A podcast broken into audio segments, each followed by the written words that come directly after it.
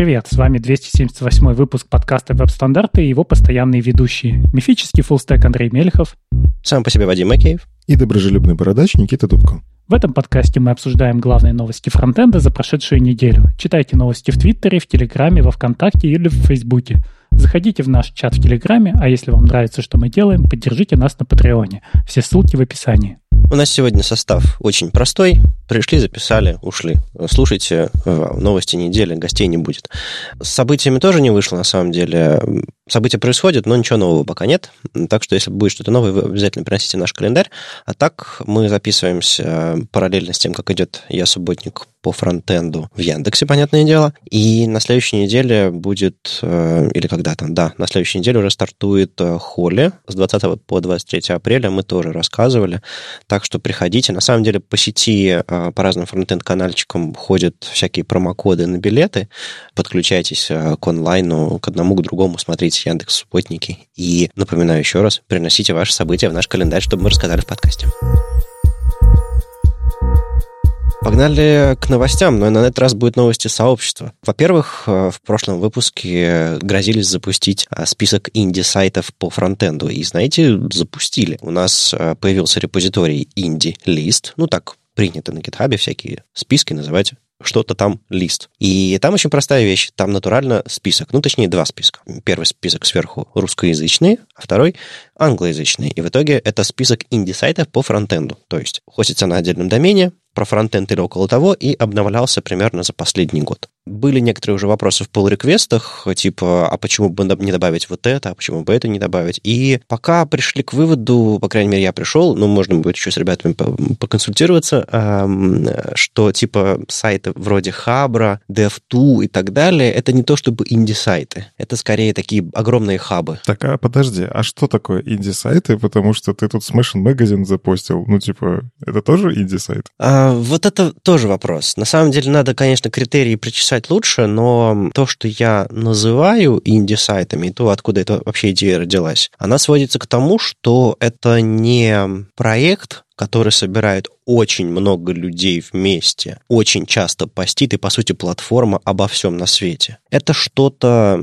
личное, это что-то происходящее не как бизнес, это что-то достаточно независимое, чтобы давать площадку разным людям или местному поддерживать сообщество. Ну, в общем, вот такие вот вещи, которые растут из, из низин, которые делаются руками самого разработчика или группы разработчиков нужно провести где-то линию, и как ты вот э, засомневался про смешинг, я тоже поддерживаю, что он где-то посередине. То есть э, какой-нибудь хабр и твой личный блог DevTips это э, разные стороны спектра. То есть Хабр корпоративный очень такой стал, и там обо всем на свете. Твой бложек, он такой уютненький, простенький, там, веб-меншный и так далее. Смешинг в, в моем спектре где-то посередине. Я его добавил, и одна из причин, почему я добавил, чтобы у людей была возможность подписаться на RSS всего этого. Но если подписаться, допустим, на RSS Dev2, там как бы абсолютный ад. Я попытался посчитать, сколько в неделю там постов выходит, и там я докрутил до тысячного поста, и мне стало лень крутить дальше. Хорошо. А WebDev, он как, как будто бы про какую-то компанию, не, ну, вполне себе конкретную. Я же не говорю, что критерии абсолютно отлажены и сразу все понятно. Возможно, нужно просто понять, зачем этот список нужен. То есть изначально идея была поддержать людей, которые заводят собственные сайты и собственные блоги. По пути она трансформировалась в список того, на что можно подписаться, чтобы, ну, всякие новости читать, кроме соцсетей, потому что там, ну, в общем, со всеми этими алгоритмическими лентами бывает сложновато. И вот куда этот список пойдет дальше, непонятно, но вот пока я стараюсь его придерживать в рамках вот все-таки инди плюс что-то полезное. Но это как-то уже совсем размыто стало. Я понимаю, почему мы поддерживаем индивидуальных разработчиков, которые держат свой маленький сайтик, на который мало трафика. Но какой смысл людям рассказывать про смешинг или про хабр, который и так все знают? Зачем? Значит, нужно сформулировать это лучше и какие-то вещи повычищать из этого списка. Я совершенно не против, просто надо сформулировать эту мысль. Повторюсь, между идеей «а давайте сделаем делаем, и первым pull реквестом вернее, ну, первым вообще комитом в этот репозиторий прошло там буквально несколько часов, по-моему, ну, может быть, сутки. Это, был, это было спонтанное решение. Теперь, чтобы понять, как этому списку развиваться и какие вообще pull реквесты приносить, стоит лучше сформулировать его, его идею. Я думаю, мы внутри редакции вообще вот этой тусовочки вокруг веб-стандартов сообразим и сделаем лучше. А пока вот смотрите, что у нас есть. Больше англоязычного, понятное дело. Хотелось бы, чтобы было больше русскоязычных блогов, просто потому что я знаю, я знаю их больше, про них знают меньше. Так что э, приносите русскоязычные тоже. С англоязычными плюс-минус всегда все понятно. Я заметил еще, что люди пишут, почему нет кого-то, или там что-то такое же, почему есть кто-то, но они пишут это в чатик. Правильно делать pull request, потому что для этого это и лежит на GitHub, чтобы вы со своими идеями приходили, заводили issue или делали pull реквесты. Не, на самом деле было уже сколько там, 5 pull реквестов и спасибо всем, кто приходил, а, но мне кажется, можно больше и лучше, особенно когда мы доформулируем, что это на самом деле. Возможно, вот эти вот мысли вам подскажут, что мы ждем от этого списка. Ну, еще маленькая новость про сообщество. К нам пришел хороший человек в репозитории нашего сайта webstandards.ru под ником Монохромер. А мы еще, мы еще, возможно, позовем его к нам в гости, пообщаемся и так далее. И мы э, получили классную помощь от него по мержу каких-то pull-реквестов, которые по разработке сайта, которые зависли. И, в частности, он стал продвигать некоторые функциональные вещи на сайте. И ближайший из проектов, которые мы запустим, скорее скорее всего, я почти на 100% уверен, но тем не менее маленькое «но» оставляю, э, запустим раздел «Подкасты». То есть у нас до сих пор на разных платформах можно было читать шоу-ноуты, слушать подкаст, и это, в общем-то, довольно-таки удобно. Подкастерские платформы удобны для прослушивания подкастов. Это, конечно, шокер, никто не подозревал этого. Но было бы хорошо, чтобы на нашем собственном сайте был э, вот такой вот раздел «Подкасты», где можно было реально удобно и просто посмотреть на все подкасты, потому что, ну, не все подкастерские платформы, и тем более всякие там Телеграмы, Ютубы и так далее, позволяют это удобно сделать. Он задизайнен на коленке, там э, дядя Федор, кот и пес его дизайнили, в общем, натурально три человека постарались. А, и на самом деле нам еще будут рисовать этот раздел отдельно, мы его сверстаем как следует, но пока решили, а черт с ним, запустим как есть. И а, если вам это все нравится, если вы хотите, не знаю, помочь развить какие-то другие разделы или нашли какую-то ошибку, еще что-то такое, снова, снова open source, GitHub, наш чат. Приходите, смотрите, удобно вам или нет, а, что хочется поменять, что хочется доделать. Мне кажется, мы совместными усилиями сделаем еще лучше. А потом еще придет дизайн, так вообще будет красиво. Самое прикольное, что по факту, ну, в этом pull реквесте сделано так, что на RSS подкаста подписываешься и подстраиваешь под это сборку. И у тебя, ну, ты можешь просто откуда угодно же данные в Eleventy, которые мы вот тут это периодически вставляем в подкаст. Eleventy классный. Так вот, э, сборка позволяет вам подключиться к какому-нибудь источнику, например, к RSS. И по факту нам нужно что делать? Когда RSS обновился, то есть, ну, собственно, есть у нас продюсер, когда Вадим уже все запостил это, и оно появилось в фиде подкаста, достаточно просто дернуть хуком каким-нибудь, GitHub Action и пересобрать просто сайт. То есть даже не надо никаких никаких pull реквестов вам просто нужно пересобрать, и, по идее, наступит счастье. Скажите, а RSS снова в моде? Потому что я вот помню, раньше было так, что была читалка от Гугла, которой все пользовались, потом он ее успешно убил, как и многие свои проекты, и как-то стало даже упоминать о том, что ты что-то читаешь через RSS, ну, на тебя начинали смотреть, как на какого-то деда. И что же? Вот вы сейчас пользуетесь RSS? Да. Для тех, для тех, кто, может быть, не разбирается, это как AMP, это как э, Facebook News или как он там называется. Такой альтернативный способ отдавать контент вашего сайта наружу для специальных систем. И вот э, есть XML формат, он бывает в атоме, бывает в RSS, тем не менее, это кусок XML, в который можно вашу статью, например, отдать. И у сайта веб-стандартов есть RSS, подкасты все работают через RSS, через фиды вот эти. В принципе, формат никуда не девался, просто то, что ушел большой инструмент от Гугла, сделал ну, его жизнь хуже, и он потерял моду. Но знаете, если выбирать между тем, чтобы читать новости или какие-нибудь клевые, клевые дешевых людей в Инстаграме, прости господи, где размер шрифта 10 пикселей серенький, для того, чтобы подписи картинкам и теги писать, и выбирать между там этим и RSS каким-нибудь, где ты читаешь все понятно, просто, как только оно опубликовалось, оно тут же у тебя, а не когда Twitter решит или Facebook решит, что у тебя в алгоритмической ленте тебе перестали быть интересны самолеты и стал интересен быть фронтенд. Ну, короче, это кусочек инди. Все хорошие инди-сайты и все, кстати, в списке, кто у нас есть э, в этом репозитории, имеют RSS. Поэтому если у вас ваш проект какой-то генерирует контент, и там нет RSS, ну, вы теряете некоторую часть публики. Ее немного, но она есть. Э, попробуйте, рекомендуем. Можно быть даже как-нибудь отдельно посвятить этому выпуску, объяснить, как генерировать RSS, какие интересные проекты мы читаем и почему это удобно. Новостные сайты в том числе э, почти, ну, почти везде есть. Да, я, даже, я даже не знаю, когда я последний раз сталкивался с тем, чтобы сайт, где есть такое понятие, как новость, статья, там нету RSS. Почти всегда есть из коробки, даже если тот же самый WordPress, WordPress из коробки позволяет вам это подключить.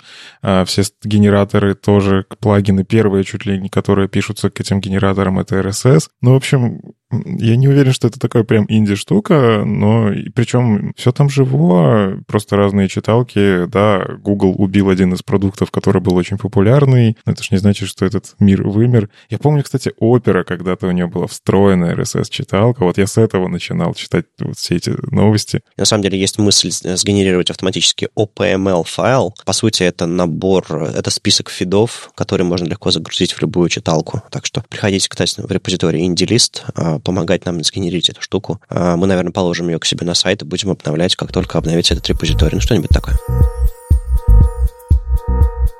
Ну что ж, э, у нас появились обновления в хроме, ну и понятно, кому про них рассказывать. Запасайтесь чаем, бутербродиками. Ближайшие два часа рассказываем про пять фичей, которые появились в хроме 90. Вадим, наверное, потом порежет два часа в 10 минут, но... Никита Лепаш, жги. А на самом деле не так уж и много тут рассказывать.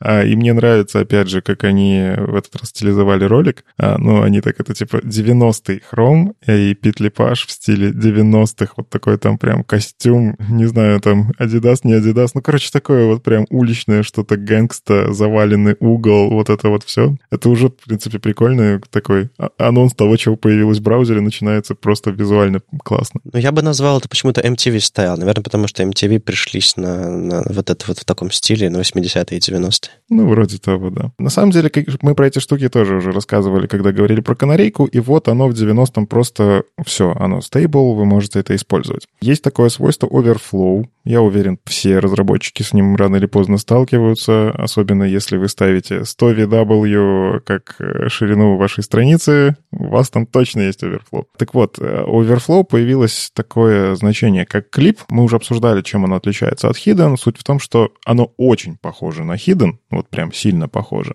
но при этом вырубает возможность даже программно брать и скроллить. Ну, то есть вы можете смещение задать, например, JavaScript, и у вас там что-то где-то куда-то поедет. История про то, что эта штука позволяет сильно оптимизировать браузеру вообще вычисление любых там каких-то слоев. Он по факту вам берет эту область, наверное, превращает просто в bitmap куда-нибудь в память, кладет и все. Ну, типа, там особо мучиться не надо. Один раз отрисовал эту сетку пикселей и готово. С Overflow там немножечко hidden, немножко сложнее. Ему все-таки приходилось хранить в памяти всякое лишнее. Ну и как будто бы в интернете это не так уж часто надо. Вот именно что hidden должен куда-то скроллиться. Интересная штука, и, как э, тоже Вадим говорил, самая клевая вещь, которая добавилась вместе с этим клипом, Overflow Clip Margin. То есть это возможность заглянуть, а что ж там не влезло, и вот это не влезло чуть-чуть все-таки да показать. Например, для стилизации а, ховер-эффекты, когда что-то, в принципе, должно куда-то вылезть, а у вас уже блок задан, у него четкий размер. Можно всякое придумать интересное, но самое главное, что вы можете просто взять сейчас и подключить Overflow клип а с фуллбеком на Overflow Hidden для браузеров, которые не умеют клип, и как будто бы, ну, по крайней мере, они так пишут, что у вас просто вот из-за этого начнет быстрее рендериться. Ну, почему бы и нет? Ну ладно, следующая штука — это взяли, переименовали одну, один HTTP заголовок в другой, но у меня есть ощущение с долгоиграющими планами они это делают, и мы про это еще сегодня поговорим. А, была такая штука, как фича policy. А, они ее ну, в принципе, достаточно давно уже ввели, еще с Chrome 74-го. А, это история про то, что вы можете с сервера сказать браузеру, вот эту штуку хочу, вот эту штуку не хочу. Я, например, вообще не хочу, чтобы у меня на сайте кто-нибудь подключал геолокацию. Понятно, что вы контролируете свой код, а, но, например, вы вставляете какие-то виджеты или там, не знаю, YouTube встраиваете, который умеет вообще куда угодно залазить. Или, например, кто-то пытается на ваш сайт что-то встроить, а вы этого не хотите. В том числе, да. Эта штука на самом деле полезна, потому что вы можете таким образом более жестко ограничить не только вот как по CSP, чего можно подключать, какие стили, какие JavaScript, а вы можете прям четко ограничить доступ к API. А, и, например, если вы действительно боитесь там, вот вы инди-разработчик, который верите, что геолокацию на вашем сайте никто не должен пользоваться. Ну, в общем, они взяли это, переименовали в permissions policy. А было feature policy с одним синтаксисом, стало permissions policy с другим странным синтаксисом. Я не очень понял, почему, зачем, а, но они говорят, что это лучший UX для использования. То есть... Но не очень понятно, что, что в, эту, в эти скобочки складывать, но... Да, и самое прикольное, раньше ты, когда писал, например, я хочу выключить что-то, ты пишешь имя фичи и none, ну, то есть не хочу использовать. Ну, такой абсолютно нормальный заголовочный синтаксис, да. Да, привычный. А сейчас ты пишешь э, имя фичи равняется пустые скобки. И это то же самое, что none. Я не понял, почему и как, но, видимо, есть какие-то планы. Да, вот мы будем обсуждать еще флок, и там точно такое же отключение. Я очень удивился, когда увидел. Ну, посмотрим. Зачем-то они это делают. Э, ну, фича полиси будет какое-то время все равно работать, на самом деле. Они же не возьмут и обрубят эти заголовки, но просто будьте готовы, что нужно переписать на более свежие штуки. Ну ладно, самое, вообще самое яркое внедрение Chrome 90 — это возможность теперь использовать Shadow DOM для сервер-сайт рендеринга. Вот, если новость короткой строкой. На самом деле вся новость в том, что вы можете теперь в HTML писать э, не так, как раньше JavaScript, там всякие атачи, пытаться все это соединить именно в JavaScript, то есть пока до браузера не дойдет, пока JavaScript, если еще у вас там JavaScript, э, не знаю, где-то что-то сломалось, то все, и нет этого вашего компонентика. А теперь вы можете прям собрать на сервере нужный вам кастомный элемент, в нем внутри вы добавляете темплейт, указываете shadow root, и в нем на самом деле уже все прокинется прямо в момент парсинга. То есть это действительно тот случай, когда кастомные компоненты, вот эти элементы, они выигрывают у а, всяких реактов, ангуляров и прочего, просто потому что на уровне браузера уже эта штука встраивается в парсинг. Это не просто div прочитать и на этот дивчик навесить JavaScript, а это прям вот такая штука, которая заранее может вам даже какую-то оптимизацию вставить, какую-то логику подгрузить. Но опять же, это все, все еще JavaScript, но это прям такой хороший вызов перед фреймворками, мне кажется. Ну, если я правильно понял, это как раз про то, что мы не используем JavaScript, а мы описываем все в HTML. И поэтому это можно уже сделать на стороне сервера. Мы декларативно описываем, и браузер парсит и отрисовывает. Не, ну понятно, если мы хотим сделать более сложный компонент, э, который делает что-то кроме того, что он рендерится из разметки стилей, э, мы, естественно, добавляем JavaScript. Но он уже сможет отрендериться браузером по всем правилам, то есть с изоляцией стилей, если мы этого хотим, а, со всеми вот этими вложенностями, слотами и так далее. То есть все реальный рендеринг HTML стилей произойдет на, на этапе, как об, с обычным HTML и CSS. А все JavaScript обработчики инициализируются и навесятся потом, если мы захотим. То есть мы получаем нормальный HTML и CSS, как он работает везде. Просто для веб-компонентов, вот этого для Shadow Root, было исключение. То есть сделай все, потом дойди до них, инициализируй JavaScript, и только тогда отрисуйся заново. Это был самый большой недостаток лично для меня, и я радостно вот, да, еще в ноябре в прошлом году записал видео об этом, посмотрите. У меня в бложике есть про то, как я экспериментирую с этим Shadow Root под флагом пока. Вот сейчас он наконец-то вышел и стало, наконец-то, а, именно Shadow Root, а вот это вот Shadow DOM, точнее, стал частью веб-платформы полноценной, так же, как это Э, частью этой платформы является HTML CSS. Вот что я прям сразу вижу из этого анонса, хочется заиспользовать вот эту инкапсуляцию, которая, в принципе, во все эти shadow домы ради чего вся эта история в том числе и начиналась, один из основных пунктов. А, и мне просто интересно посмотреть, появятся ли какие-нибудь бенчмарки, которые позволят, ну вот, нам надо решить проблему инкапсуляции стилей. Самая большая проблема CSS, начиная с создания CSS. И э, здесь эта история решается прям нативно, то есть если вы создаете этот э, Shadow Root, то все, стили наружу, если вы, конечно, там не пропишете, что вы хотите, чтобы оно торчало наружу, то оно наружу торчать не будет. А, но здесь интересно по перформансу, то есть есть у нас уже есть решение из разряда сгенерировать уникальный айдишник и навесить на все-все-все, и типа старый CSS bundle подгрузить, старый HTML, оно как-то работает. Стили снаружи, они влияют на твой элемент, а стили изнутри этого элемента наружу не вытекают. То есть это все-таки разная история. Все так, но ведь если вот эти все shadow root ы будут добавлять именно замедление рендеринга какое-то, то зачем мне использовать клевый нативный способ, а если у меня старый способ с костылем, который полмира использует, работает хорошо. Вот хочется, чтобы в этом месте действительно появились бенчмарки. Ну, как, как обычно, разработчики начинают прикапываться к Shadow DOM и к цветовым функциям, вместо того, чтобы свой JS-бандл уменьшить.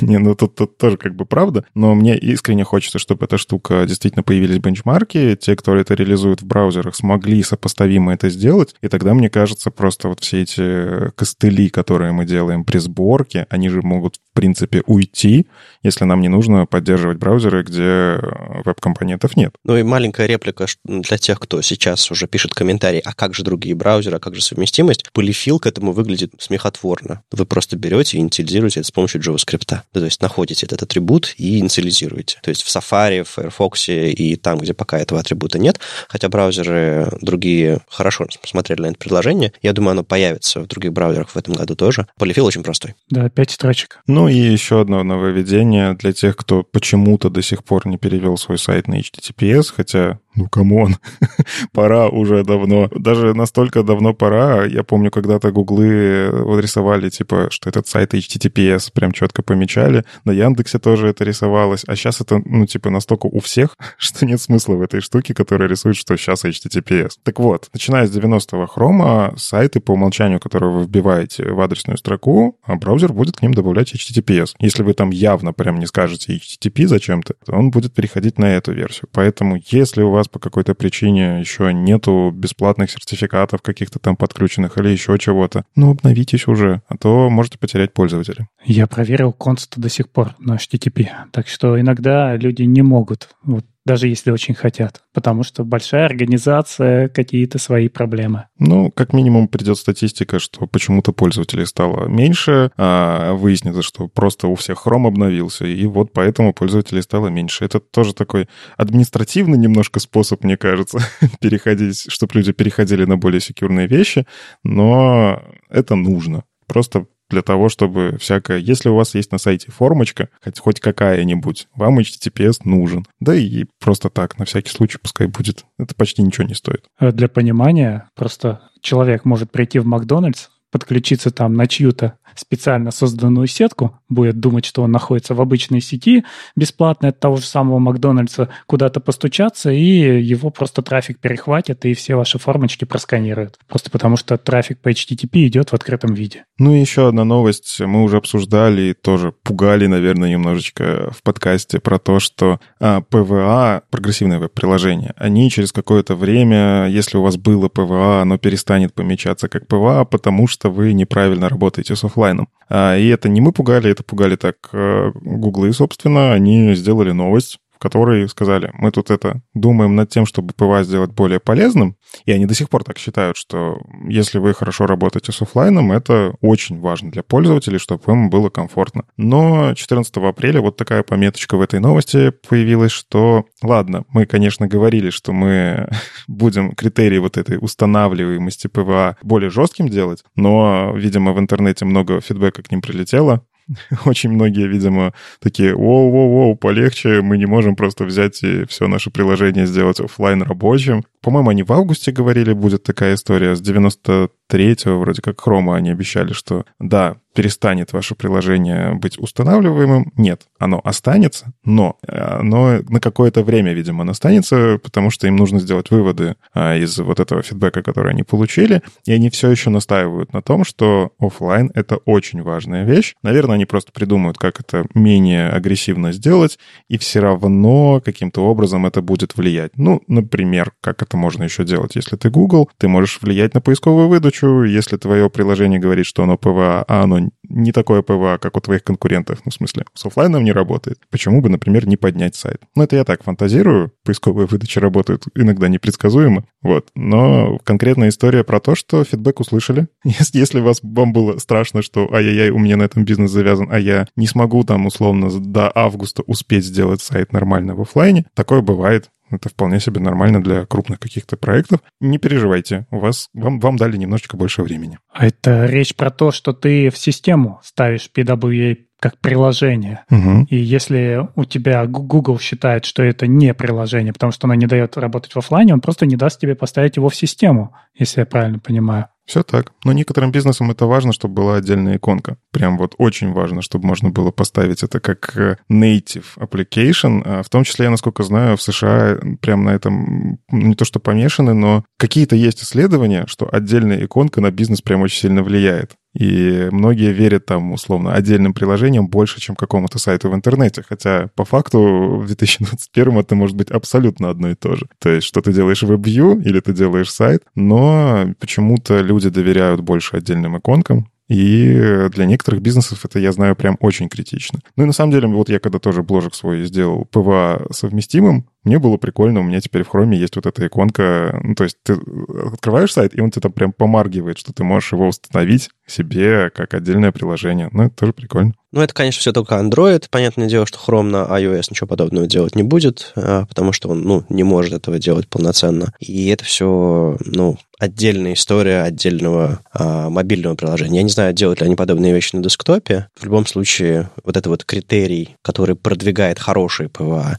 и задвигает плохие PWA, ну, некачественные, которые просто пытаются, не знаю, установить любой сайт с иконкой, они еще, думаю, будут плавать и меняться. Но это не хороший, плохой, а критерий, что есть из них приложение в терминах Гугла. Ну, понятно. Они пытаются этот... Ну, точнее, знаешь, это ближе к э, вот этому форсу HTTPS. Они посчитали, и, на мой взгляд, справедливо, что веб, вебу будет лучше, если все будет ходить по HTTPS. И глядя на политические события за окном, я думаю, мы все сейчас рады, что веб перешел на HTTPS, и наша жизнь стала чуть-чуть безопаснее из-за этого. С PWA тут, конечно, не так глобально, но все равно они просто пытаются пушить правильные, на их взгляд, вещи. Какие у них там еще мотивы, я не знаю. Почему-то вспомнилась история с казахским корневым сертификатом, что все по HTTPS, но как будто бы это не спасает. А мне вспомнилась история с запуском подкастов во ВКонтакте, когда они получали промоушен, очень много людей стало делать какие-то микронарезки с радиопередач и продвигать их как подкаст для того, чтобы подниматься выше. И после этого начали вводить уже правила, что есть подкаст обсуждать, угу. чтобы просто этим не пользовались как коммерческим инструментом. Возможно, Google тоже борется вот с каким-то таким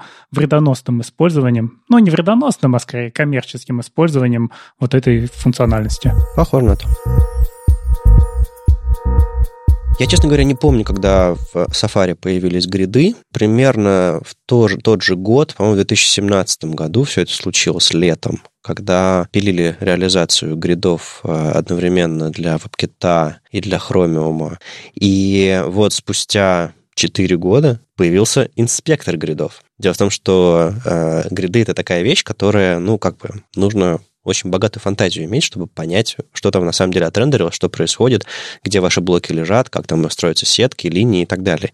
И для того, чтобы по этой координатной сетке, довольно-таки сложно, если она у вас такая, а, что-то расставлять, правда полезно представлять, потому что вы не просто ее описываете, браузер еще ее генерирует очень часто. По простому шаблону, который вы написали, браузер генерирует более сложную автоматическую раскладку ваших блоков. И важно понимать, где что стоит. И на самом деле появление этого инструмента такое позднее, это, конечно, печально. Я видел, когда фичи запускаются в браузерах, а там, не знаю, через пару месяцев появляется для них поддержка в DevTools, и это, по-моему, допустимая ситуация. Но когда это годы, это, конечно, очень печально. С другой стороны, отладить можно в одном браузере, а в другом пусть хотя бы работает, и, и, и на этом спасибо. Но все-таки, конечно, печально. Я вот смотрю, что в Firefox э, гриды и инспектор гридов появились одновременно в 52-м Firefox аж в марте 2017 года.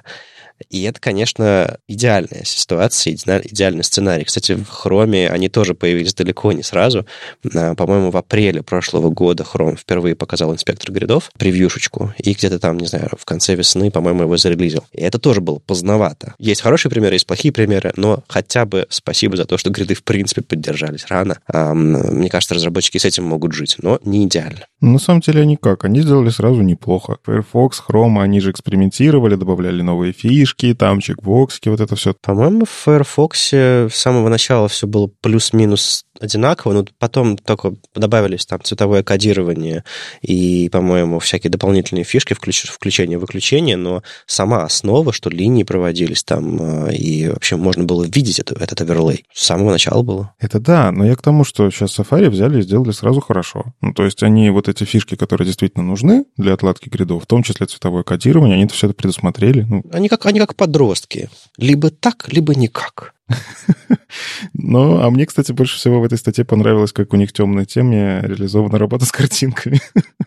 То есть для меня ценность этой статьи, я посмотрел, как они ну, в темных темах делают opacity у картинки, и по ховеру только ее единичку.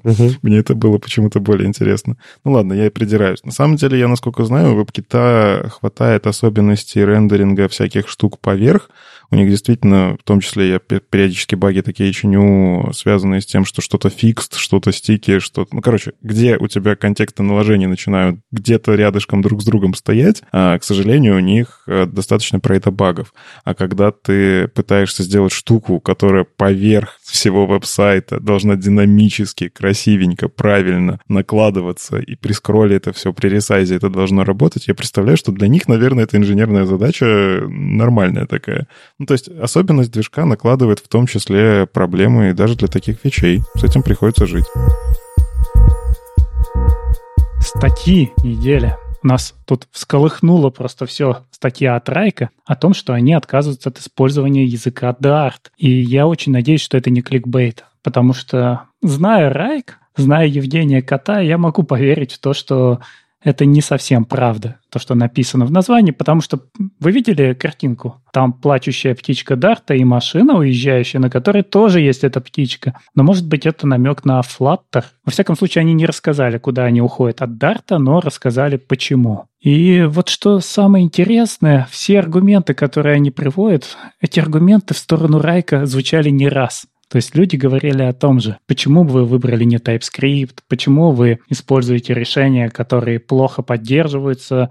Ну, например, Google закрывает их одно за другим. То есть сначала был полимер на Дарте, который закрыли, потом Angular на Дарте, который закрыли. И вот в какой-то момент Райк все-таки как-то, я не знаю, собрались силами и приняли такое волевое решение, наконец, отказаться от Дарта, если они говорят правду. Я не знаю, вот что вы об этом думаете? Там явно есть какая-то интрига. Они откровенно в своей статье пишут, тут для сохранения интриги мы вам потом расскажем, что у нас там дальше будет, какой у нас будет новый стек. Но я думаю, что во многом это связано в том числе с наймом. А нанять разработчика на Dart, нанять разработчика на TypeScript, ну, когда на рынке очень много TypeScript, просто проще. Хотя при этом я Dart так мимо проходил, э, разбирался, что как работает. Кажется, разобраться, ну, не надо очень прям много времени, если у тебя есть э, опыт работы с типизированными языками, но, может быть, это связано с наймом. Вот ты сейчас сказал, а может быть, дело в найме, и у меня э, послышались взрывы и полетели вертолеты. Я вспомнил, как Яндекс искал людей, которые знают, что, что такое XSL а, много-много-много лет назад. И из-за того, что там был такой стек, никто не знал, не знаю, все книжки Валикова раскупили, все, все вот эти вот э, люди, которые хоть как-то рядом сидели с этой технологией, брались, их обучали, даже если они ничего не, не, не понимали, а потом просто взяли и отказались от этой технологии, видимо, в частности, из-за найма. Ну, я не помню точно, из-за поддержки, из-за найма. И... Ну, как отказались? Да, как отказались?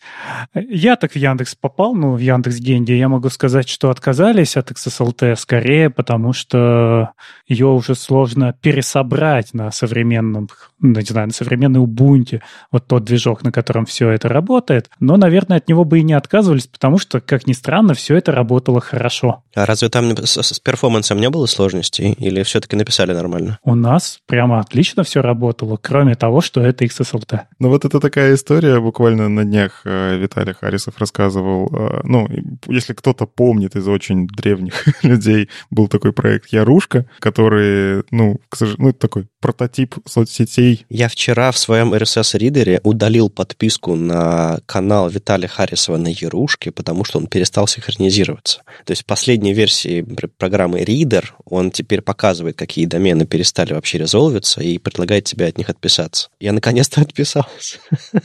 Ну, когда-то это же прям тема была. Так вот, э, ну, внутри Яндекса есть проект Этушка, который сделан на движке Ярушки. вот. И, ну, он до сих пор живет, он отлично живет, но беда в том, что там по современным веяниям нужно, допустим, там, не знаю, темную тему добавить или еще что-нибудь. Ну, короче, чтобы туда что-то влезть, там все еще нужно XSLT пересобрать. И вот Виталий рассказывал, что есть нюанс, есть флешбеки из прошлого, туда вклиниться, конечно, интересно. Но это, опять же, ну, вопрос найма. Тот же самый BAM стек. Ну, типа, когда говорят, что Яндекс пишет на BAM, это не тот BAM, на котором пишет половина мира.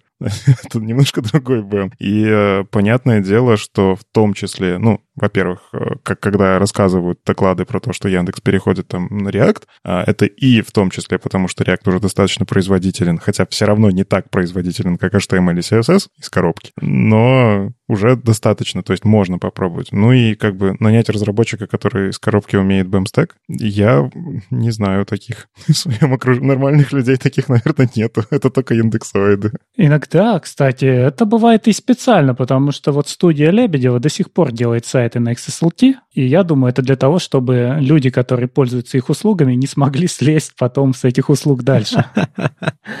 Господи, это бы лучше, лучше бы они подсадили на тяжелые наркотики. Так а если все-таки вернуться к Дарту? Я вот знаю только историю про то, что Дарт продвигали Райк. И все. Ну, то есть, я знаю, что это Google какое-то время, так как, ну, а, они были основные контрибьюторы в этого все, и они тоже начинали это продвигать, но, по-моему, в последние годы активнее Райка никто не продвигал. То есть Google тоже на Dart, ну, не то чтобы забил, но это не их направление такое прям. Они как раз про это говорят, что Google двинулся в сторону Flutter и теперь предлагает Flutter for Web. То есть э, точно так же, как ты собираешь мобильное приложение на Flutter, ты сможешь собирать веб, но это не то, что нужно Райку. Райк хочет остаться здесь на веб-технологиях, а не рисовать на канвасе кнопки в браузере. Не, ну там есть рендеринг и в веб-технологии, но просто он такой костыльненький и пока очень сырой, ну, все еще. Несмотря на то, что они это запустили, там можете почитать в нашем переводе на веб-стандартах. У меня другой, на самом деле, вопрос. Они в конце статьи приводят э, опросик, типа на какой, какой стек мы выбрали для разработки. Проголосуйте. И там есть JS, TypeScript, Vue, Clojure, React, C++, Kotlin или что-то еще более экзотическое. Как вы думаете? Давайте мы э, раскрутим вот этот вот списочек и ткнем пальцем. Вообще, а, я тут хотел бы добавить еще, смотрите, вот Яндекс использовал экзотические технологии, но эти технологии были оправданы в свое время, потому что пилили внутри что-то свое, так как на рынке не было ничего сравнимого по скорости, например. И те объемы, с которыми работает Яндекс, не выдерживали ни одни open-source технологии, которые можно было взять и заиспользовать. Райк же пришел к этим технологиям, когда на рынке уже был выбор. Они выбирали, да, действительно, между популярной технологией и экзотической. Да, на тот момент TypeScript, он еще только набирал популярность, и мы стояли, например, тоже на такой же развилке, и мы тогда поставили на Flow и мы проиграли. Нам пришлось переписывать со Flow на TypeScript, потому что TypeScript взлетел, а Flow умер. Но у Flow был большой плюс в том, что его очень легко отстрелить из кода. Это не другой язык, это скорее возможность аннотировать все типами, поэтому отказаться от Flow дешево. TypeScript, он больше тебя завязывает. То есть это над множество JavaScript, но все-таки оно такое, что тебе придется переписать очень много, чтобы спрыгнуть с TypeScript на JavaScript. И вот меня пугают такие слова, что-то еще более экзотическое, потому что когда я все-таки отвечал за стек, я всегда старался не пускать никаких экзотических решений, а никаких экзотических решений просто потому, что они могут не выжить, они могут не развиться. И если мы делаем какой-то большой, крупный продукт, в который надо нанимать много разработчиков, который должен жить годами, то о какой экзотике может быть речь, если популярное решение решает наши задачи сейчас? А это может быть какой-нибудь слой абстракции. Ну, тот же самый Angular Dart, это же ну, нашлепка над дартом. и позволяет тебе писать по факту. Когда ты знаешь Angular, когда ты знаешь Dart, э, можно еще что-то подучить, и ты пишешь на Angular Dart. Ну, я так, никогда не писал, но фантазирую. Может появится какой-нибудь Райк Dart, и вся интрига исключительно ради этого. Были шутки, что Рома Дворнов уже написал свое решение, поэтому на него переходят. Базис JS, что ли, или что? Базис Dart. Так можно сказать про тоже про любую технологию. Возьмем Elm, да, вот у нас Elm, он, мы его можем транспилировать в JavaScript. И это получается абстракция на JavaScript? Нет, это совершенно другой язык, и с него будет уходить тоже больно. Тот же самый Kotlin, но я, вот это одно из решений, которое я совершенно не понимаю, тащить Kotlin на фронтенд. Конечно, понятно, что JetBrains хочет сделать Kotlin для всего, но если это не взлетит, если через пару лет от него ничего не останется, точно так же будет больно с него уходить. И очень сложно понять, что в будущем взлетит, потому что если мы вспомним, опять же, XSLT, я еще помню статьи года там 2005-2006 на Хабре, где писали, что XSLT — это будущее веб-технологий, и туда нужно идти всем, и статьи были очень радужные. А кто-нибудь вообще помнит, почему они в принципе Dart начали использовать? Я подозреваю, что был какой-то человек внутри, который его продвинул. То есть э, про это не сказано ничего, но понятно, что есть люди, которые ответственны за стек в таких компаниях крупной компании не может быть, что каждая команда делает, что хочет. Все-таки они стараются удержать все вместе для общего найма, для ротирования людей между командами. И кто-то вот в какой-то момент принял решение, что мы выбираем Dart, и он классный, и продал это руководству. И после этого компанию подсадили на Dart, и они вынуждены были уже годами его поддерживать, и Евгений Кот вынужден был всем рассказывать, какой Dart классный. Не, я думаю, даже, даже искренне верил в то, что он классный, и просто люди меняются, э, истории меняются. И наверняка, когда продавали Dart, говорили, ну это же Google. Вот. Куда он денется? Куча всего людей понапишут, и за этим огромная компания стоит. А потихонечку, знаешь, и большие компании и сервисы закрывают, и языки закрывают, и переписывают э, AngularJS на Angular вообще несовместимый, и как бы только иконка остается похожая. И вот всякие штуки регулярно происходят. Мне на самом деле вот нравится мысль, что типа пишите ближе к веб-платформе, она так сильно не поменяется, как тот велосипед, который предлагает какая-то другая компания, это абстракция. Ну, или поменяется, но тогда это ставка на уровне, ну, не раскрутил барабан и кинул шарик. То есть риски очень большие. Тут же знаешь тоже, когда, ну, приходишь на какую-нибудь техлидовскую конференцию послушать, что рассказывают, как выбрать фреймворк. Там очень часто один из пунктов, если за фреймворком стоит большая компания, скорее всего, она будет хорошо суппортить этот продукт. И на самом деле это правда, она суппортить действительно будет, но она будет суппортить в своих целях. То, что им наиболее важно, в том числе для комьюнити помогая. И вот та же история, когда выбираем фреймворки, когда выбираем языки,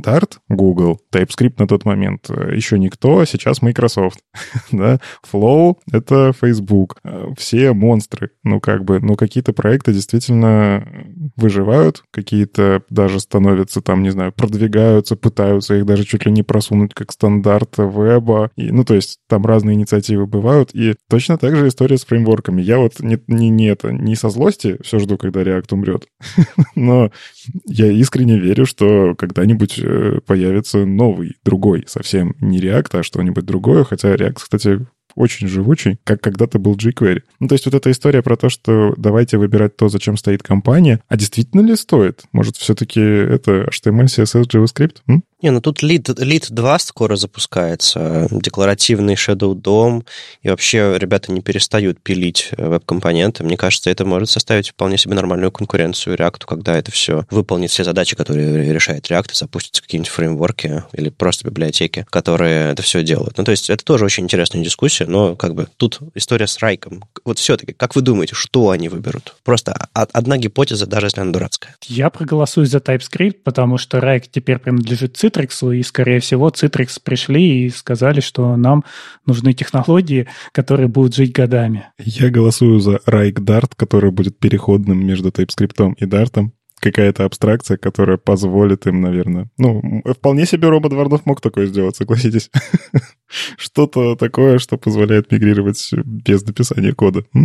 А я, а я голосую за Kotlin JS просто, просто чтобы поржать, чтобы они с одного странного велосипеда переехали на другой странный велосипед. На самом деле многие не знают, насколько высока ответственность над людьми, которые принимают решения о переходе между технологиями. Вот ты буквально сидишь и смотришь на все, что есть, ты смотришь, насколько технология живая, кто ее развивает, э, насколько она проникнет в твой стек, сможем ли мы отказаться от нее через год и принять это решение, бывает действительно очень тяжело, и даже если у тебя, не знаю, полный, вот то, что называется greenfield, да, зеленое поле, ты можешь использовать что угодно. Ты все равно, если ты хороший руководитель, ну, такой инженер высшего уровня, ты все равно должен продумать очень хорошо вперед на годы, как это все будет развиваться и сможет ли компания выжить на этом через два года. У меня просто были случаи, которые даже отразились на том, как я общаюсь с людьми сейчас, потому что мне приходилось зарезать решения, которые люди очень хотели продвинуть. Какой-то open source, в котором они тоже участвовали, например. Просто я смотрю туда и понимаю, что для коммерческой компании, которая нанимает с рынка, для которой нужна документация, развитие этого инструмента, мы не можем себе позволить его внести в наш стек. Поэтому это действительно, я, я принимаю, насколько болезненное решение для Райка вот выйти и объявить о том, что они отказываются от Дарта, когда они столько на него поставили. И, кстати, Женя, кот, опять же, раз мы его много упоминаем, сказал, что он со своей стороны все еще будет поддерживать Dart комьюнити, у них будут выходить, возможно, новые метапы. Но он же GDE по дарту, я думаю, или около того. Так что куда он денется? Но совсем они от этой истории не отказываются, тем более, что Flutter они используют, и Flutter жив. Помните веселую историю, как э, все резко сказали, что куки — это зло? И Google такой говорит, а мы придумали, как сделать не зло. А на этой неделе все браузеры говорят, нет, Google все равно придумал зло.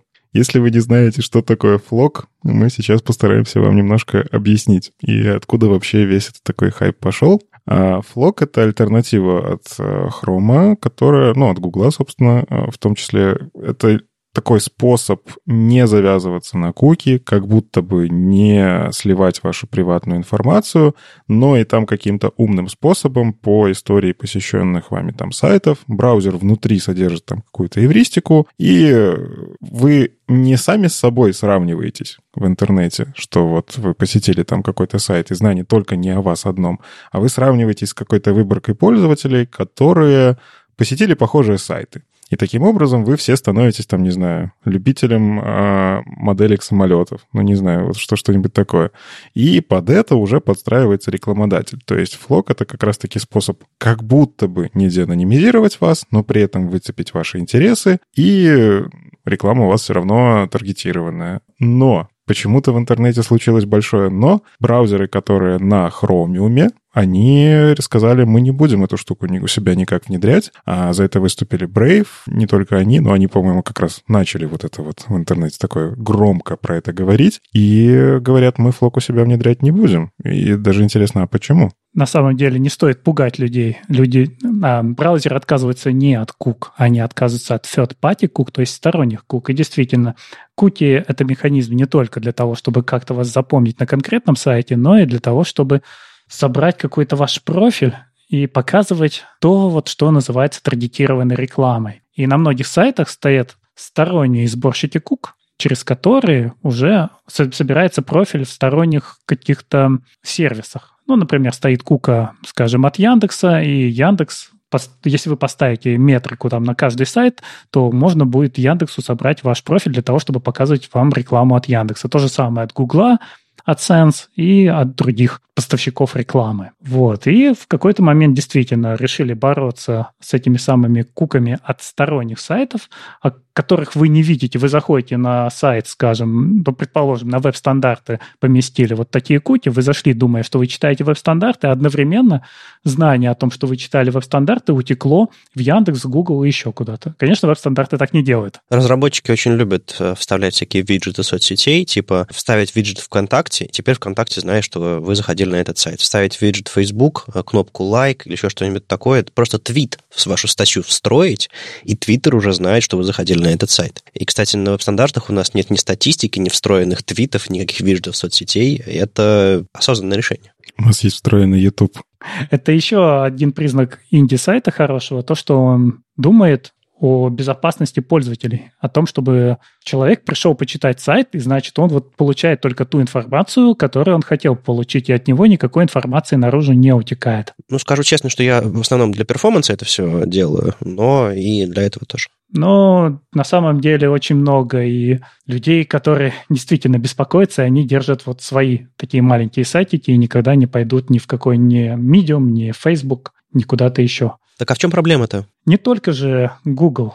Гораздо раньше это появилось в Safari, например, ITP. Технология, которая работает как? Когда вы заходите на сайт, он должен вас спросить, готовы ли вы отдать ваши куки третьей стороне, и если вы нажимаете «да», то они начинают уходить, но это тоже не всегда работает. Например, даже если вы встроите это как виджет, то некоторые заголовки он все равно подрежет и не отправит назад. То есть в ограниченном объеме он разрешает отдавать информацию, если пользователь сам подтвердил. Вот это делает Apple. Похожую технологию делает Firefox, она совместимая с Apple, а Google предложил свою. Ну, ITP — это Intelligent uh, Tracking Protection, то есть они пытаются догадаться, что левые куки, а что нормальные куки. Нет, не догадаться. Э, ну, скажем так, они разрешают для авторизации это, и они прям, у них есть white-листы, скорее всего, и, и, и, и на самом деле у них есть аналитика. А, да, аналитика означает, будет ли будет ли у вас браузер спрашивать Mm. Или он отдаст сразу, но там очень жесткий whitelist, если я правильно помню. Вот. Google пообещал, что они тоже откажутся от сторонних кук к 2022 году. У них остался всего год на то, чтобы это внедрить. И они показали вот эту технологию FLOG, что означает распределенное обучение когорт. То есть каждого пользователя они предлагают относить к какой-то когорте, когорт сейчас, так как это 8-битный идентификатор, то получается у нас 256 этих когорт, но можно расширить. И они полагают, что мы можем выделить какие-то когорты пользователей и посчитать, что каждый пользователь относится к определенной когорте. Например, вот это любители котиков, и они еще катаются на велосипедах, и еще они любят фронтенд, и еще что-то. Они входят вот в эту когорту.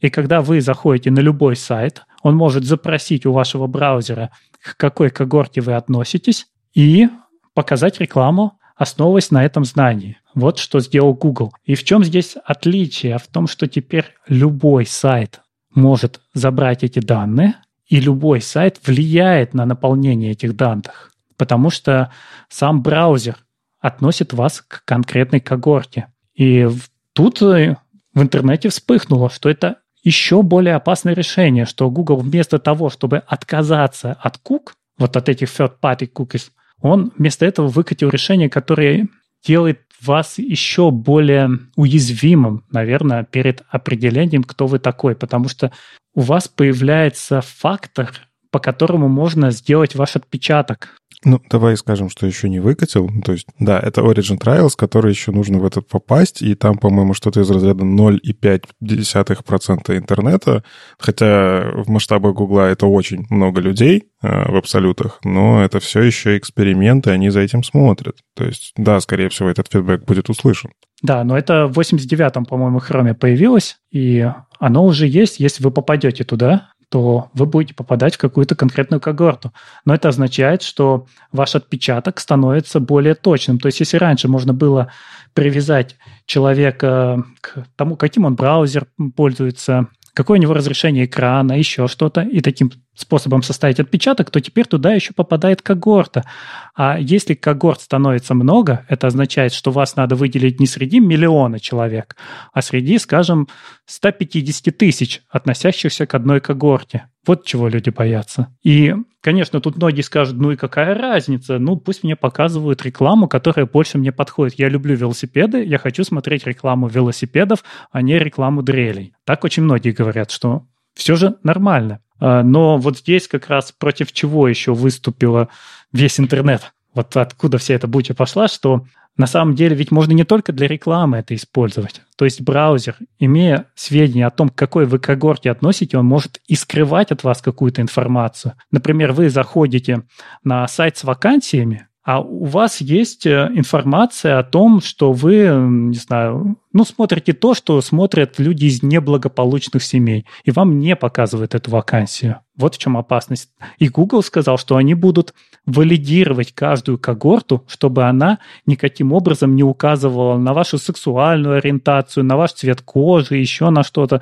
Но как будет построена эта работа, непонятно. Ну, то есть вы приходите на какой-то сайт, а он, исходя из того, к какой вы когорте относитесь, может решить о вас, а кто вы такой вообще. И они, может быть, не хотят, чтобы вот вы зашли на сайт с новостями, чтобы вы прочитали новости, которые они считают, э, вам не стоит читать, это вот для других ребят. Ну, в какой-то мере, да.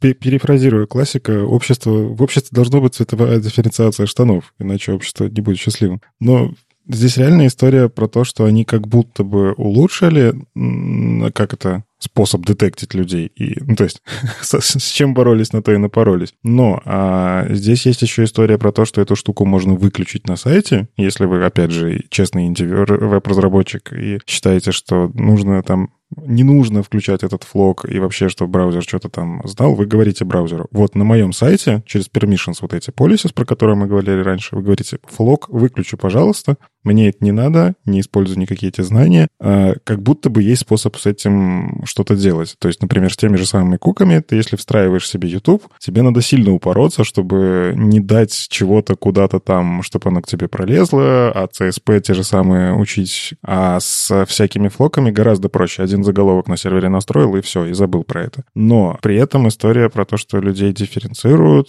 действительно немножко страшно. Я надеюсь, что вот опять же, они выкатили это в Origin Trial, сейчас поднимется хайп, и все-таки, может, они придумают что-то хорошее. Ну, то есть рекламный бизнес, он, э, он нужен, я лично так считаю, потому что он в том числе позволяет э, собирать деньги на очень крутые проекты. То есть тот же самый Google, если бы у него не было рекламных бизнесов, у нас бы, может быть, интернет был совсем не такой, какой он сейчас есть. И добра там тоже много наносится. То есть я искренне верю, что хорошая, качественная реклама — это двигатель технологий в том числе. Но если мы берем и все выпиливаем, связанное с таргетингом, ну, кажется, этот бизнес может сильно пострадать, и тоже мир может очень сильно поменяться. Понятно, что нужно придумать что-то, что позволяет с этим все еще работать, но не страшно. Возможно, флок — это только первый шаг. Шагнули, не очень, по ноге ударили, надо отступить назад, попробовать что-то новое. Флок — это заявление Гугла, что мы не можем позволить себе просто отключить сторонние куки и двигаться дальше. Это как если бы, не знаю, Mozilla бы сказала, теперь мы не выпускаем браузер для Windows. А, или теперь мы, э, сказал бы, не знаю, Safari, теперь э, мы выпускаем Safari только, только для Windows а, а на Маке он не работает. Это как бы, ну, все принципиально меняет. Это как бы ломает модель, ломает смысл существования. И вот Google сейчас говорит, мы отказываемся от, от сторонних куков, и что? И вся эта рекламная, вся эта вот история, которая поддерживает компанию, я не говорю, что это единственный источник дохода, дохода но тем не менее, это как бы э, backbone, это как бы скелет э, всего Гугла, из чего компания состоит. И им нужно придумать альтернативу, альтернативу, которая позволит решать задачу, но по-другому. И переход от абсолютного дикого запада ну, в смысле беззакония и э, делаем что угодно раннего интернета, к чему-то, что мы получаем, потому что мы прошлись по граблям, по, по, по всяким там Кембридж аналитикам и прочим делам, мы сейчас пытаемся это все откатить или отрегулировать, или, или, или каким-то образом видоизменить, во-первых, чтобы не нарушить саму отрасль, чтобы не разрушить бизнес, который, ну, из-за этого пострадает множество людей. Это не просто, типа, одна компания перестанет получать сверхдоходы. Э, деньги-то возвращаются от рекламы к, к людям, которые э, эту рекламу там покупают, э, люди, которые используют для своего бизнеса эту рекламу, рекламу. Ну, короче, это, это, это экономика, это огромная экономика. И просто сказать, сейчас мы все обрубим, ну, это, это не вариант. Именно поэтому все это сейчас и разрабатывается. Другое дело, что важно, чтобы была дискуссия, важно, чтобы была возможность из этого выйти, а, но это в любом случае позитивный шаг, на мой взгляд, что они в принципе пытаются что-то сделать, потому что они ему сказали, нет, мы не будем выключать сторонние куки. Но они практически так и сказали, что они позже всех отключат сторонние куки, они главные сейчас, кто противодействует отключению third-party cookies, это остался только Chrome. Но претензия к ним как раз не в этом, в том, что они не отключают куки. Люди понимают, что Гуглу нужна реклама. Претензия в том, что если раньше вы отдавали это рекламодателям, например, AdSense, то теперь фактически информацию о когорте может получить любой сайт и использовать ее и в нехороших целях, и Google не сможет никак на это повлиять. Вот почему люди стали говорить о том, что флок — это даже хуже, чем было решение с third-party cookies. А другие браузеры, соответственно, вышли и сказали, мы это не будем внедрять. Ну, те, которые построены на Chromium. Это, по-моему, и Vivaldi высказались, и Opera о том, что они это не будут включать, и что Opera всегда следила за безопасностью и внедряла VPN, за что Opera до сих пор и любят, то, что там одной кнопкой включается VPN. Microsoft уклончиво ответили, ну, мы на это посмотрим, а Safari у них есть свое решение, Соответственно, там тоже и в Firefox тоже никогда не будет поддержки флок. Делите все, что Opera говорит на, на 2, на 3. Идеалисты из компании уже ушли, там остался жесткий бизнес, поэтому это совершенно точно. Но вот Brave, Mozilla, кто-то еще, Vivaldi, может быть, э, то, что они говорят, имеет смысл. И получается, что вот есть Google и есть весь интернет, который сейчас против Гугла, а у Гугла не остается времени. Вот что самое интересное, потому что они обещали, что в следующем году они это выключат, значит, к Новому году они должны это уже запустить максимально, чтобы начать отлаживать к полноценному отключению third-party cookies. Тяжело быть большой компанией. А я все-таки присоединюсь к Вадиму, что здесь позитив есть в этой новости. Во-первых, действительно, это шаг в пользу того, что было совсем неявно, ну, то есть, как, как это говорят, теперь любой сайт может использовать эту информацию. Да, те сайты, которые хотели, они уже и раньше фингерпринтили меня как могли. Ну, то есть, способов фингерпринтинга уже столько всего придумано, браузеры изначально не придумывались для того, чтобы это все прятать, ну, просто не было такой проблемы. Делали хорошую штуку, чтобы по интернету лазать. Всегда находятся злодеи и негодяи, которые, ну, придумывают, как использовать не так.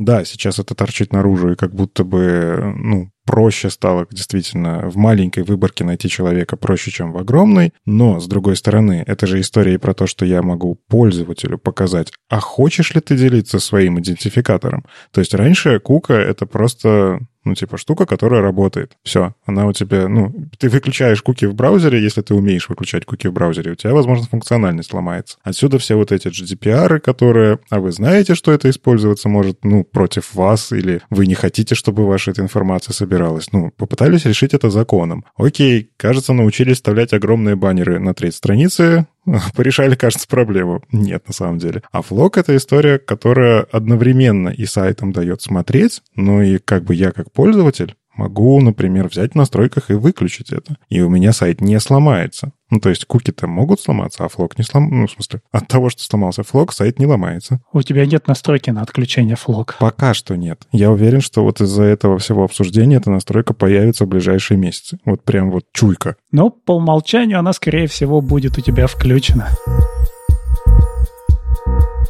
Ну что, про матрицу поговорим?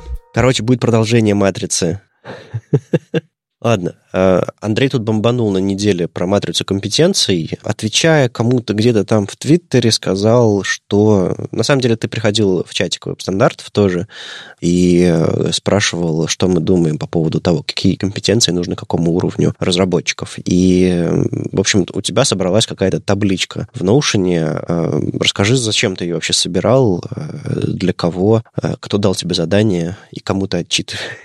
Нет, зачем тебе это нужно вообще? Матрица компетенций это как бы ну, модная тема, когда люди пытаются нарисовать, а, вернее, сформулировать, кто им в компании нужен, как они и нанимают. А, а тебе это зачем? И почему у тебя там четыре когорты? Изначально, да, это был ответ на твит Кирилла Матевнина, когда он написал о том, почему фронтендеры должны знать конечные автоматы, я написал, что в моей матрице конечные автоматы входят в базовый набор знаний для сеньора, и тут же люди стали просить поделиться матрицей. Так совпало просто, что буквально за неделю до этого или за две я делал это по своим рабочим задачам, потому что мы решили тоже внутри привести в порядок то, как мы разделяем людей на четыре когорты. На самом деле когорт будет побольше, потому что middle, он может быть и middle минус, и middle plus, и senior тоже может быть senior plus. Точно такое же существовало и в Яндекс Деньгах когда-то для таких же точно задач, чтобы люди внутри компании могли понимать, на какой они позиции находятся, почему они на этой позиции находятся и куда им надо развиваться, как минимум по хард-скиллам, для того, чтобы вырасти на следующую позицию. Матрицы обычно делят на хардовые и софтовые. Вот это была хардовая матрица, софтовую мы еще не составили. Я тут работал не один, действительно, я спрашивал мнение у многих людей, и вот как-то это все вот вылилось вот в такой документик, который оказалось многим нужен просто для того, чтобы, наверное, понять, что они из себя сейчас представляют и что им можно еще получить, чтобы двинуться дальше. То есть это скорее матрица для роста внутри, чем для найма или и для одного, и для того, и для другого? Это матрица для того, чтобы компания понимала, что они подразумевают, когда говорят, что вот Вася, он у нас старший разработчик. И на найме, соответственно, тот, кто нанимает, он как бы гарантирует, что человек, которого он опросил, он в наше понимание старшего разработчика входит. Возможно, у него есть такие-то, такие-то пробелы, он может об этом написать, и даже лучше, если он об этом напишет и расскажет, но в целом он может свериться со своим представлением в голове и с матрицей, потому что бывают такие случаи, что вот сидит в компании, например, какой-нибудь очень сильный собеседующий, сильный хардово, и он начинает всех при найме гонять, э, например, э, я не знаю, по алгоритмам, да, по сложности алгоритмов. По конечным автоматам, я понял. Ну, конечный автомат – это очень простая штука, и что по ним гонять-то? Я имею в виду вот как раз вот такие сверхсложные вещи для этой позиции. И тут возникают вопросы часто. То есть люди вот пройдя даже через этот фильтр и устроившись в компанию, они могут начать спрашивать, а почему меня собеседовали так, а вот в соседней команде Lead, он собеседует совсем не так. И мы получаем одинаковую зарплату. Там очень легко человек попал, а я попал очень сложно, но мы оба старшие разработчики. А почему его так не гоняли? А где эти задачи в компании, по которым меня гоняли? Вот здесь как раз можно прийти уже к собеседующему со стороны компании и задать ему вопросы и выровнять процесс того, как он собеседует, потому что он спрашивает то, что ему нравится, а не то, что нужно компании. Я придумал шутку про конечный автомат, но мы не в том состоянии, чтобы я ее вам рассказал. Почтальон Печкин тоже. Ну ладно, я... кусок шутки хороший, ладно. На самом деле, э, у меня вопрос всегда, когда я вижу такие матрицы компетенций, действительно ли это способ понять, что человек э, вырастет туда или еще что-то? К чему я просто веду? Часто говорят про всякие штуки, что а зачем вообще спрашивать алгоритмы на собеседованиях? Ну, там, не знаю, Э, как бинарное дерево построить. Если в жизни никогда, я вот просто никогда в работе эти бинарные деревья строить не буду, у нас сайты верстаются, лендосы на, на реакте какие-нибудь, и все. А, или, например, если э, в JavaScript нет таких типов данных, э, и, а ты гоняешь по ним человека, они там где-нибудь в C++ есть исключительно, и он такой, да я черт его знаю, что это такое. И в жизни, и он устраивается на JS-разработчика. Тоже, тоже очень интересная ситуация. Ну, то есть тут скорее история про то, что да, например, вот у тебя в матрице компетенций есть э, знакомство с CSS и NGS, это как один из критериев, э, как там по HTML CSS твои скиллухи определять. Но я знаю прям компании, в которых CSS и NGS считается плохим подходом, и там его просто, ну, не будет. То есть это все-таки история про вашу конкретно компанию, про то, что тебе нужно как наймодателю? Конечно, всегда матрица составляется под конкретную компанию. Если делать матрицу в целом,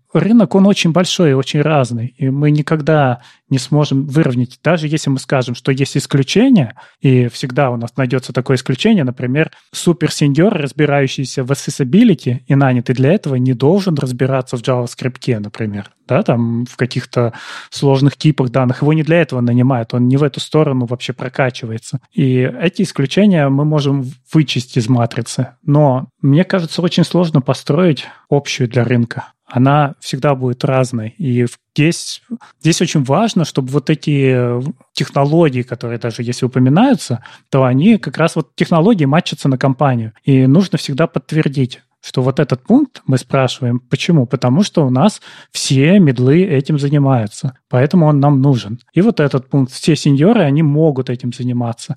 Очень многие пункты у меня указаны как familiar with, потому что я считаю, что, например, сеньор, не зная о том, что есть GraphQL, даже если он не используется сейчас в компании, но не зная о том, что он есть, он не сможет понять, где его применить. Но это такой полумягкий скилл, то есть ты не то чтобы владеешь какой-то технологией, но если ты слышал про нее, это говорит о том, что ты интересуешься, что ты открыт, ты читаешь, ты знаешь и так далее. То есть это не хард на самом деле даже. Ну как это? Это хардовый скилл, потому что это все-таки технология. Но я имею в виду, что это говорит о тебе не о том, что ты знаешь эту технологию, а о том, что ты интересуешься сверх того, э, над чем ты работаешь. А, да, конечно. А, тут еще мы сразу воткнемся в вопрос, кто такие медлы, а кто такие сеньоры. То есть в моем понимании middle — это уже хардовый человек, который может выполнить все, что нужно в компании. То есть если мы пойдем в хорошем матрице по медлам, то middle plus — это человек, который делает любую хардовую задачу, которая может быть в этой компании. А сеньор — это человек, ну, он уже шире, он знает другие технологии, чтобы их внедрить, когда они понадобятся. Но middle уже знает все, что нужно. Вот, кстати, интересно, ты заговорил про сеньоров, и я вижу, что у тебя много где а, есть понимание процессов а, стандартизации, и это достаточно штука, которую я очень редко вижу в подобных матрицах почему-то, а вот у тебя прям обратил внимание. То есть с JavaScript понимание TC39 процессов у сеньоров есть, а с HTML и CSS тоже нужно понимать там бактрекеры, что в браузерах меняется. Вот как раз наша мину... Э, двухчасовая минутка про Chrome, его изменения. Ну, то есть, а зачем это действительно разработчику? Ну, то есть, я же работаю со своим стеком, у нас там это прибит стек браузера, все, не надо мне никуда разбираться. Или все-таки надо? А прежде чем Андрей ответит, я, я вкину. Мы же сегодня говорили про переход райка с дарта на что-то, и когда ты переходишь на что-то, тебе лучше понимать, в каких браузерах это внедрено, на каком треке в, в рамках стандартов это все используется, и вообще работает это или нет. Но мне кажется, вот, вот когда ты принимаешь подобные решения, вот такой кругозор насчет стандартов, браузеров, поддержки и процессов э, важно. Ну, то есть, когда ты выбираешь, на каком уровне ECMAScript вы пишете, там, на каком стейдже, точнее, фичи находятся, это тоже... Не-не-не, погоди. Это мы сейчас обсуждаем тех лида или сеньора? Ну, то есть, все-таки это разные люди. Это сложный вопрос, потому что кто такой техлит? Но в команде зачастую разрешают настраивать сеньором, например, а, сборку, и, соответственно, очень часто можно увидеть, что проникают какие-нибудь stage 0 фичи, просто потому что захотелось. И когда ты приходишь и спрашиваешь, почему у тебя stage 0, тебе человек не может ответить зачастую.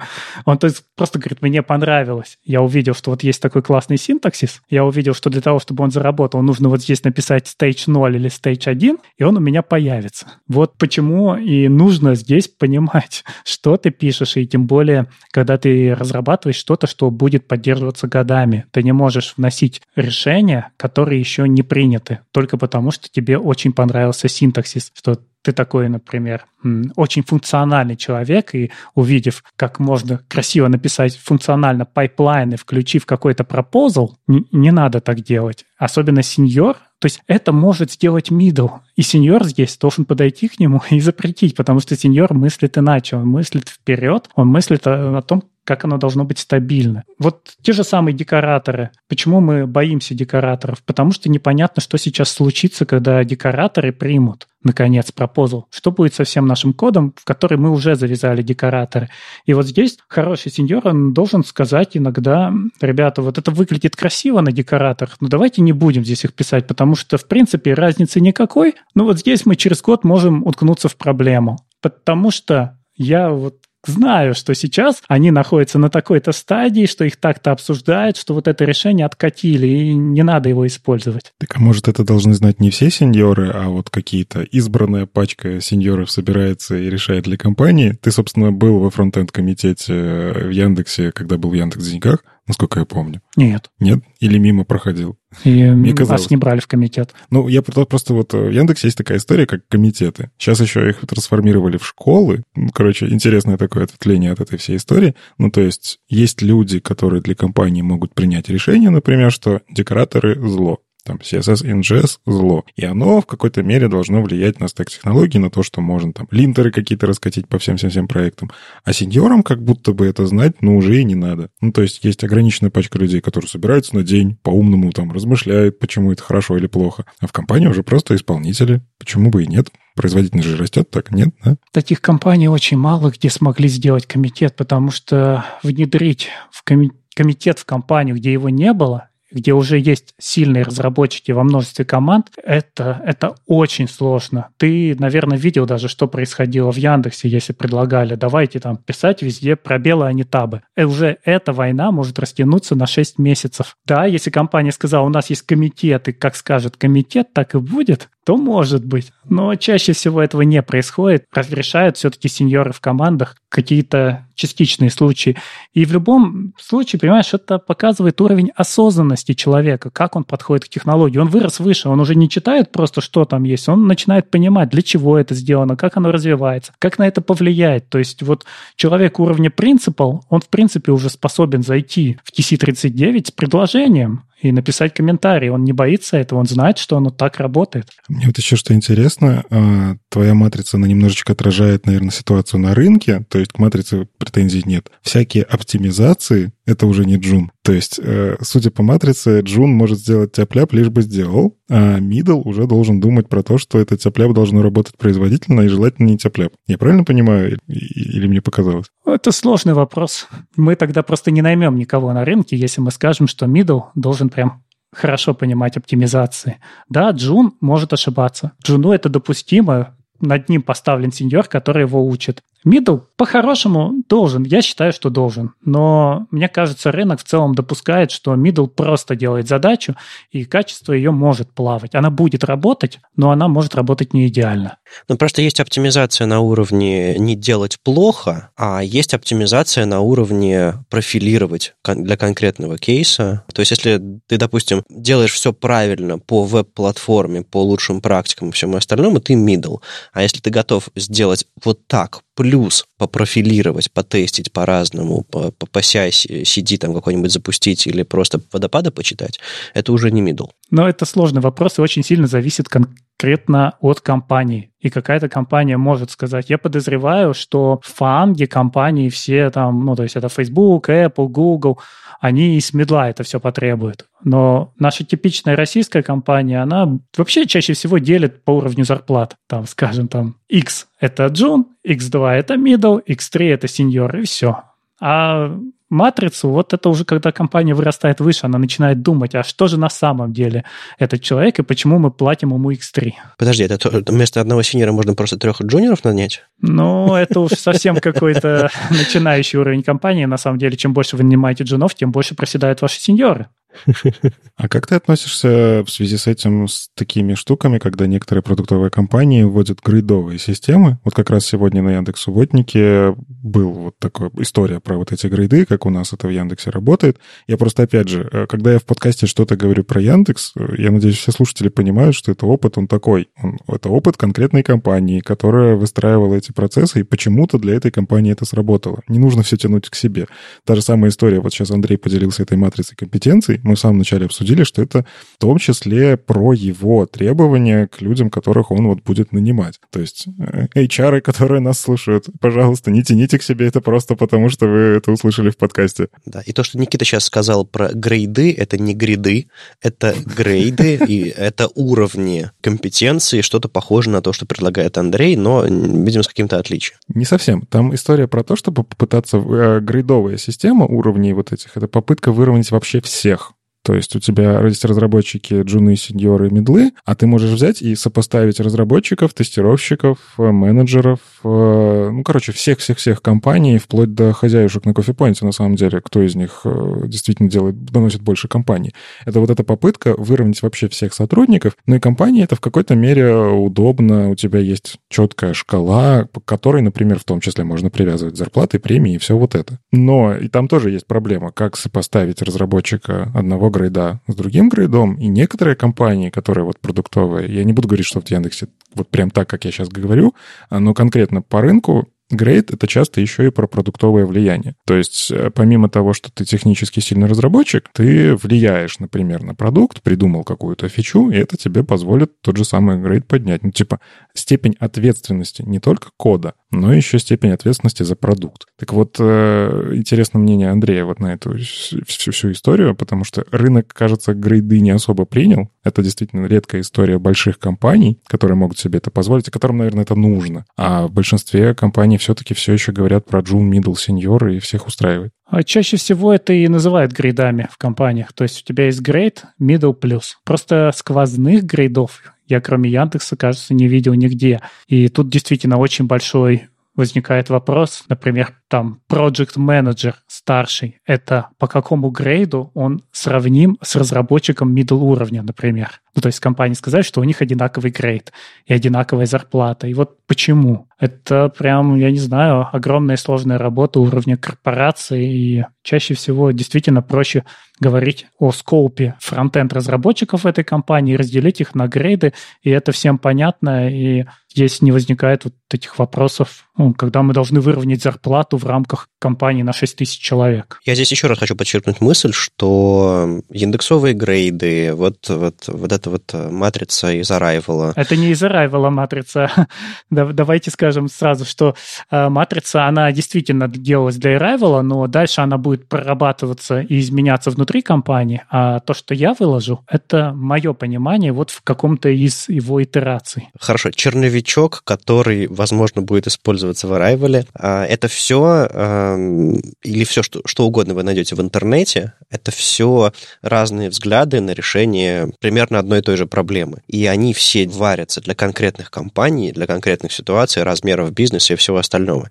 И единственное, что вы оттуда можете позаимствовать, пожалуй, принцип их построения, список скиллов, которые там есть, а уж какие-то колоночки вы будете все добавлять, что удалять и так далее, это уж вам решать нужно самостоятельно. То есть это как э, конструктор все-таки, а не как готовое решение. Вам нужно все-таки собрать самостоятельно и очень сильно заложиться на особенности вашего бизнеса, компании, продукта и всего остального. А я вижу огромный плюс в таких штуках, которые публично куда-то выкладываются. Это вообще понимание, что на этой вакансии я буду делать. Очень мало какие компании в открытую могут выложить, типа, вот если ты хочешь прийти к нам на медла, то тебе нужно уметь вот это, вот это, вот это. Пишут знания HTML5 крепкое, CSS3, и ты уже понимаешь, что, наверное, этот с 2008 года откуда-то там ходит эта вакансия, его ее не перепечатывают. А вот когда у тебя есть четкое понимание, что, ага, я вот хочу вот в эту компанию, и вот у них есть матрица компетенций, что я, кажется, подхожу сейчас на джуна, но мне там можно подтянуть вот это, вот это, вот это, и я могу попробовать доказать на собеседовании, что я middle. Ну вот, например, такая история. Это смелая история, потому что она на самом деле немножечко обрубает крылья HR HR, которые, ну, их же задача нанять крутых разработчиков, в том числе за, возможно, меньшие деньги. Ну, почему бы и нет, такая работа.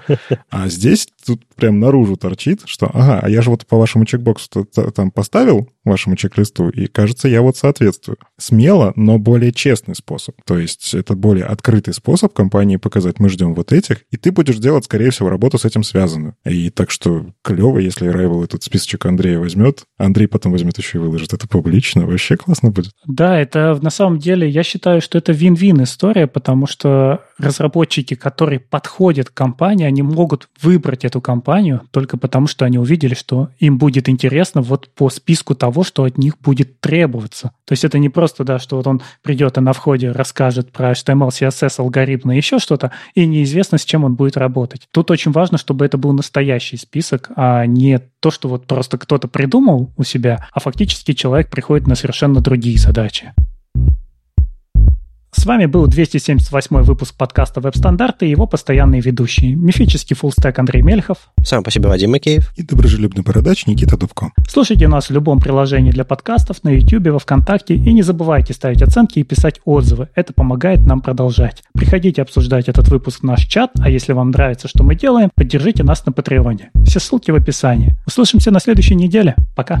Пока. Пока.